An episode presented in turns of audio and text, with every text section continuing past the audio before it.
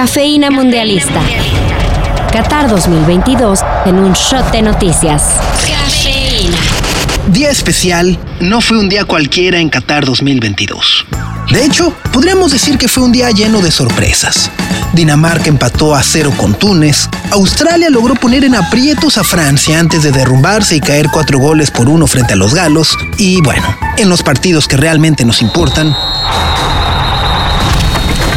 México. Uh, easy, easy, Easy, easy. Es lo que decía el portero de Argentina, Emiliano Martínez, tras el sorteo que definió a los rivales del Mundial.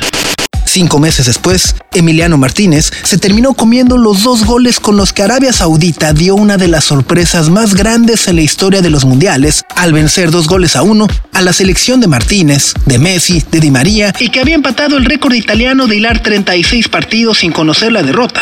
Bueno, no es vergüenza caer ante el mejor. Pero no parecía tan... Caímos ante el mejor, muchacho, no lo olvides.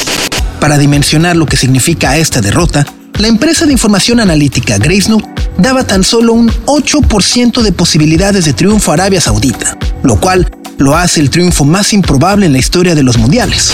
Muy buenas gente, aquí Mau y en este video os voy a contar cómo conseguir todos los mini kits y los desafíos de nivel de la misión No me digas las probabilidades.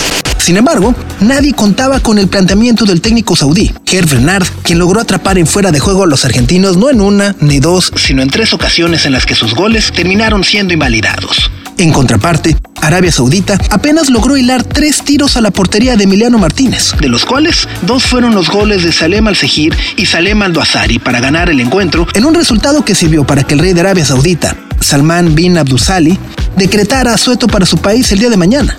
¿Y cómo celebraron los árabes el triunfo frente a la Argentina de Messi? Fácil, haciendo el siu de Cristiano Ronaldo frente a los hinchas argentinos que abandonaban el estadio de Lusail. Easy, easy. Después de la sorpresa, todo estaba puesto para que la selección mexicana aprovechara el tropezón y se apoderara del primer lugar de grupo.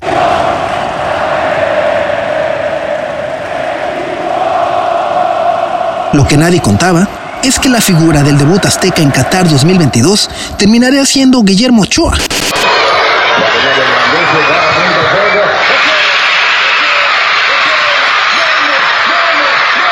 Hablaremos poco del partido porque en realidad tuvo poco que ofrecer. Un gran dominio en posesión del balón, pero incapaces de generar verdaderas jugadas de peligro en el marco contrario. El trámite del encuentro se quedó esperando el peligro y veneno de los jugadores de México. Sin embargo, la jugada más letal ocurrió en el área mexicana cuando un error de Edson Álvarez provocó que Héctor Moreno se a Robert Lewandowski como uno se a los aguinaldos a fin de año. Y tras una revisión en el bar, el árbitro marcó el penal. Robert Lewandowski lo cobró y Francisco Guillermo Ochoa lo paró para mantener el cero en la portería azteca, convirtiendo así al delantero polaco en Robert Lewandowski. Al final, ni el empuje de los 25 mil mexicanos que hicieron el viaje hasta Qatar para apoyar a la selección sirvió para que alguno de los delanteros pudiera empujar la pelota dentro de la portería. Por lo que esta noche, Arabia Saudita duerme como líder absoluto de grupo, en víspera de su segundo partido frente a Polonia, mientras que México tendrá que empezar a preocuparse por lo que nos espera el próximo fin de semana frente a una Argentina que saldrá a jugarse la vida en el Mundial de Qatar 2022. Yo no utilizaría ni más agazapado ni más valiente, sino más inteligente, jugando el partido que, tenemos que jugar, sabiendo el tipo de rival que tenemos enfrente. Es decir, no podemos estar cambiando permanentemente lo que decimos un día y al otro día este, negarlo. Y no es que uno sea pesimista, pero pray for México. En la sección es época de mundial, por lo cual no se duerme.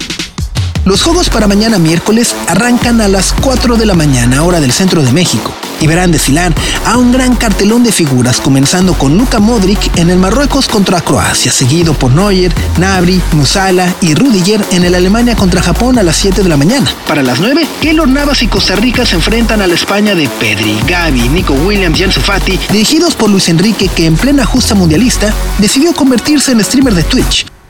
Y para cerrar el día a la una de la tarde, el esperado regreso de Canadá a una Copa del Mundo por primera vez desde México 86, con una generación dorada encabezada por Alfonso Davis y Jonathan David, que se enfrentarán a otra generación dorada, pero que se acerca a sus últimas oportunidades de lograr algo importante. Por supuesto que nos referimos a Bélgica con Hazard, Courtois, De Bruyne, Hazard, Lukaku y compañía, así que a la una de la tarde, Canadá contra Bélgica para cerrar la jornada mundialista. Para esta más información, sigue la cobertura de Qatar 2022 en sopitas.com. Cafeína Mundialista. La cobertura de Qatar 2022 está en sopitas.com. Cafeína Mundialista.